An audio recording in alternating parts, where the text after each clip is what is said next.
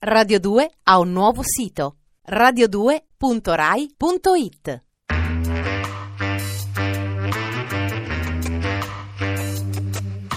Alle 8 della sera. Il racconto delle cose e dei fatti.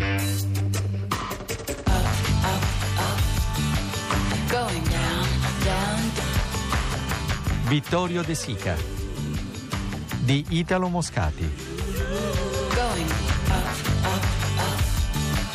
Going down, down, down. The sea is flecked with bars of gray.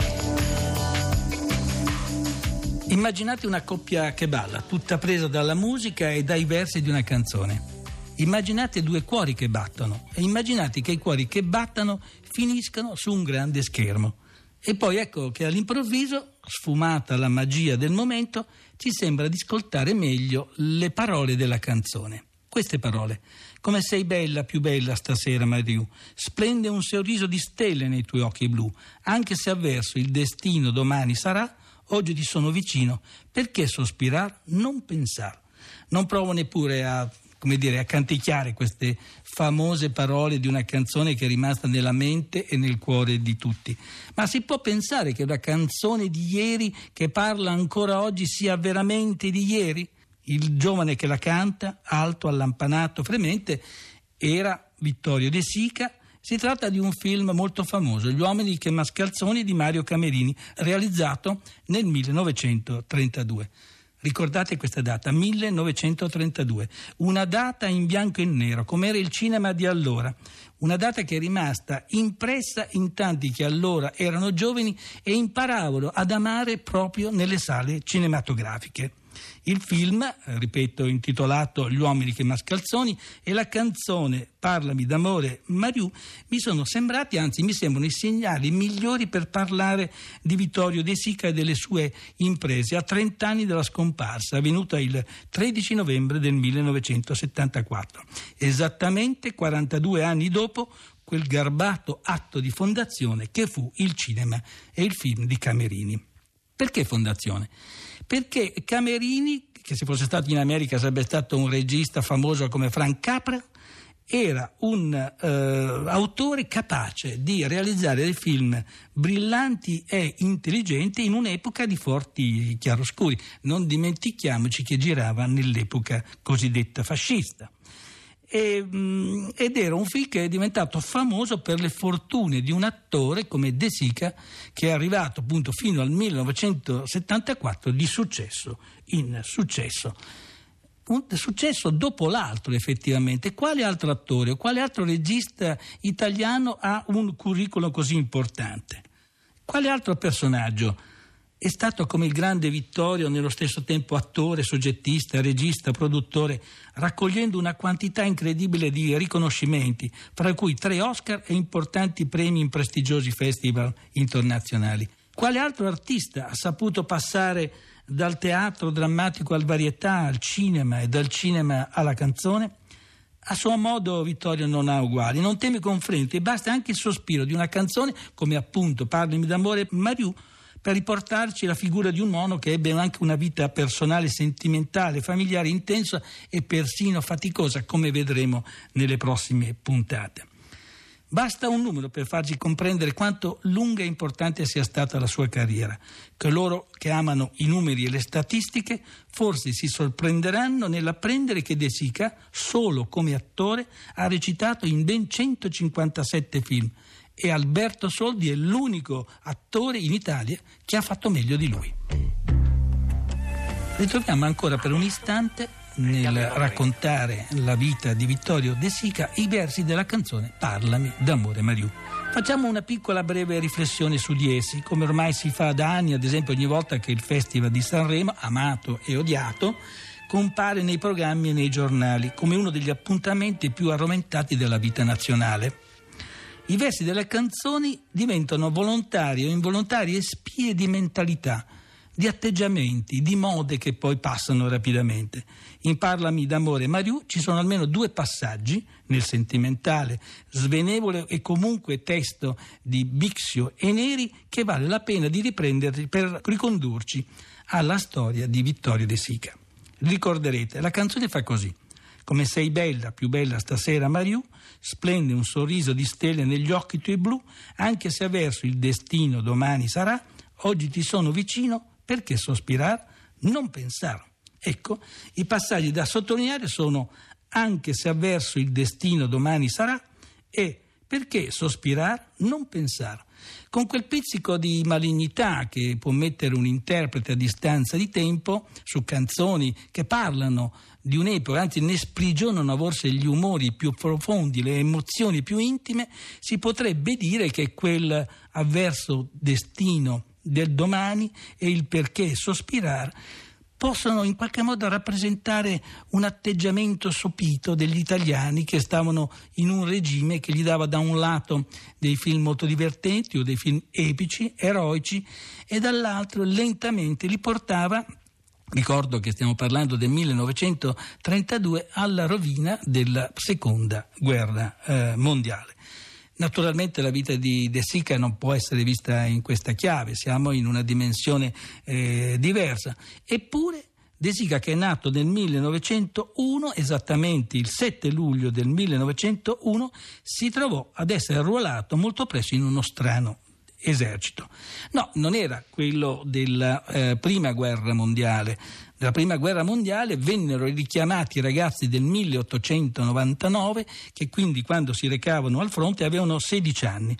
De Sica ne aveva 14 e seguiva in, in, quel momento i suoi genitori che si spostavano da Sora, paese in cui era nato, in Ciociaria, a Napoli e poi a Firenze farà il militare a guerra conclusa, Vittorio De Sica, diventando soldato quando il fascismo iniziava a costruire il suo avvento al potere. Ma Vittorio non fu neanche soldato di questo tipo di esercito, ma di una formazione un po' particolare che riguarda lo spettacolo e il cinema, ma come dire anche una tendenza che era propria soprattutto degli uomini, di coloro che non erano militaristi che non aspiravano a diventare guerrieri e l'esercito che io ho chiamato paradossalmente, spero con una punta di ironia, delle teste d'ebano. Ho detto dunque che Vittorio apparteneva a un esercito un po' speciale, quello delle teste d'ebano. Le teste d'ebano erano mm, gli uomini impomatati, Ce n'erano tantissimi, basta vedere le fotografie e i film dell'epoca per rendersi conto quanta pomata, Grease come dicono gli americani, Grease è anche il titolo di un famoso film che riproponeva attraverso John Travolta la moda e il ritorno della brillantina. Abbene, la brillantina era appannaggio di tutti gli uomini giovani o meno giovani degli anni 20, 30 e anche 40. Basta guardare una fotografia di Vittorio di allora, magro magro, eh, lungo lungo, con un grandissimo naso, in genere vestito di scuro. Ce n'è una in particolare di queste fotografie che lo ritrae con il farfallino, la giacca nera, i capelli ravviati e quindi necessariamente neri e imbrillantinati, l'occhio vivace. E come lui erano tantissimi e Vittorio di fotografie di questo tipo ne ha fatte tante, come le hanno fatte anche appunto dei personaggi che poi sono diventati famosi grazie a quella grandissima macchina dei sogni che ha mh, conquistato il mondo. Allora Vittorio era ben lontano da pensare di poter diventare il regista di Shusha e di ladri di biciclette. Vedremo anche come ci è arrivata a questi film, che non sono una sorpresa, ma è il distillato di un lavoro fatto negli anni. Forse questo regista attore non sarebbe stato capace di raggiungere dei risultati eh, riconosciuti universalmente se non avesse avuto questa attenzione per le canzoni svenevoli e sentimentali, come abbiamo detto, e se non fosse stato una delle teste d'ebano, cioè uno dei tanti anonimi personaggi come di una commedia di Pirandello, uno, nessuno, centomila. Identità negate, ma identità che si venivano formando a poco a poco con il lavoro. Vittorio abbiamo detto che è nato nel 1901 ed era, dice, dicono così le cronologie e i dizionari dello spettacolo, coetaneo di due grandi, grandissimi personaggi facenti parte anche loro dell'esercito delle teste d'ebano. Esercito inesistente sulla carta, eppure assai potente e influente. È vero che in questo esercito ci sarebbero altri da citare, per esempio si potrebbero fare i nomi di tanti attori del cinema hollywoodiano, ma anche quello di Cinecittà. Ricordiamo che Cinecittà nacque proprio sul modello hollywoodiano nel 1937. Ma il significato di questa appartenenza virtuale, come diciamo oggi, acquista un rilievo maggiore, un rilievo che salta agli occhi. Questi personaggi, permettetemi di suggerire un minimo di sorpresa e di suspense, sono Monsieur Maurice, nato a Parigi nel 1888 e deceduto nel 1972, due anni prima di Vittorio, e di Mr. Frederick Austerlitz, che ebbe i natali a Omaha, nel Nebraska, uno dei 50 stati d'America. Vedremo poi chi sono questi personaggi, ma vorrei insistere proprio su questo aspetto, e cioè a che cosa dobbiamo il successo di un attore se non anche a un'imitazione di tipo collettivo, a una tendenza di tipo generale.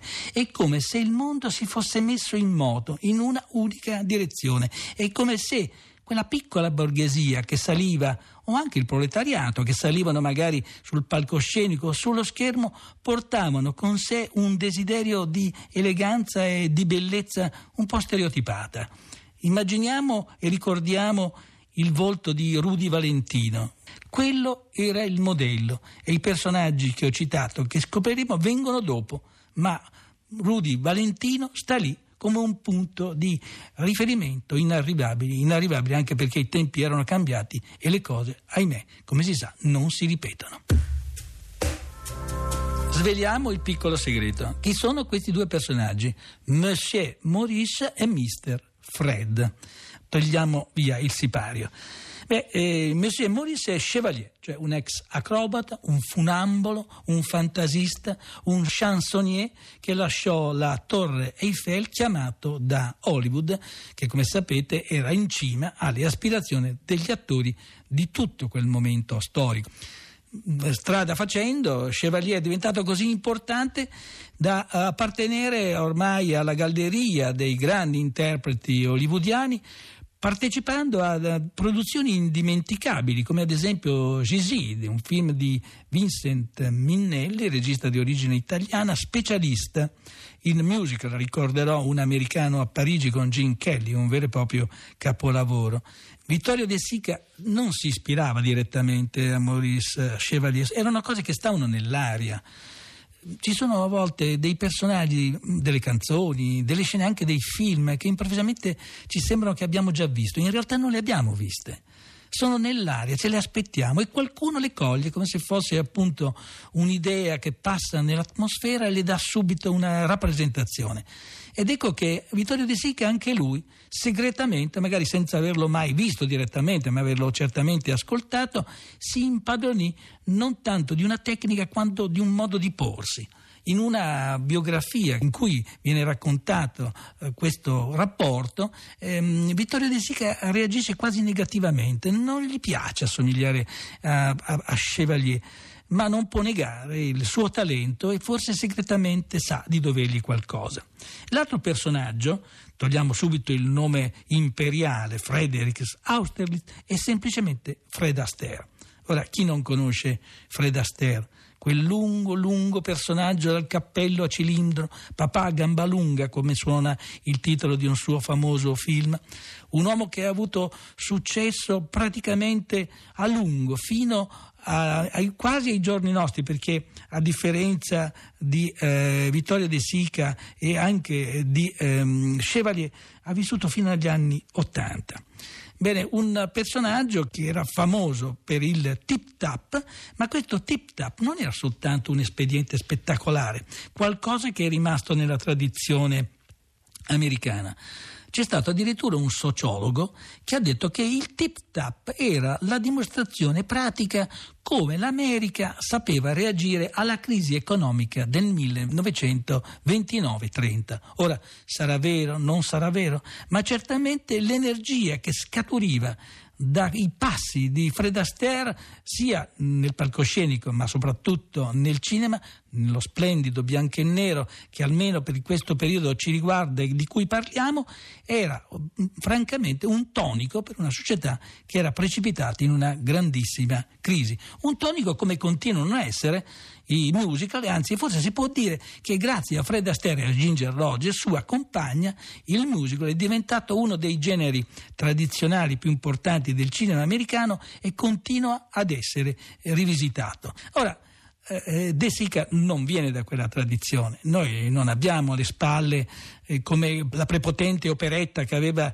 alle spalle il signor Frederick Austerlitz, immigrato, i suoi genitori erano immigrati dall'Austria in Nebraska, né aveva alle spalle il teatro leggero francese, però aveva la canzone, gli attori napoletani, Petito, tutto un repertorio e un vero e proprio patrimonio musicale che si combinava anche per le ragioni di tempo e di storia con dei venti che venivano eh, da lontano.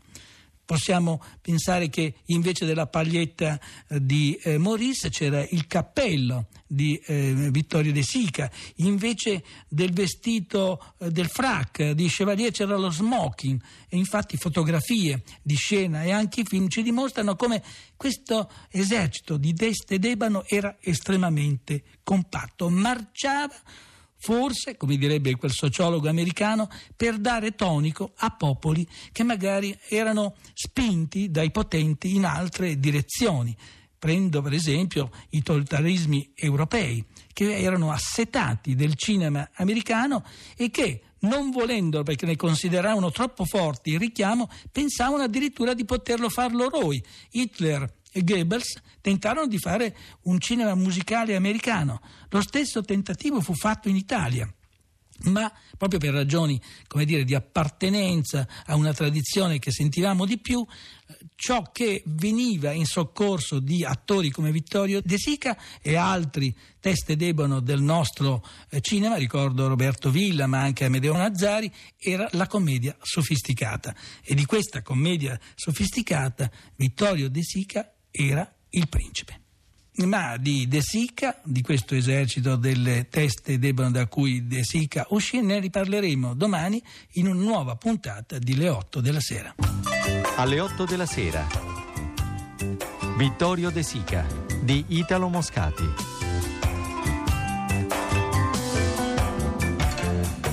A cura di Angela Zamparelli. Radio 2 ha un nuovo sito radio2.rai.it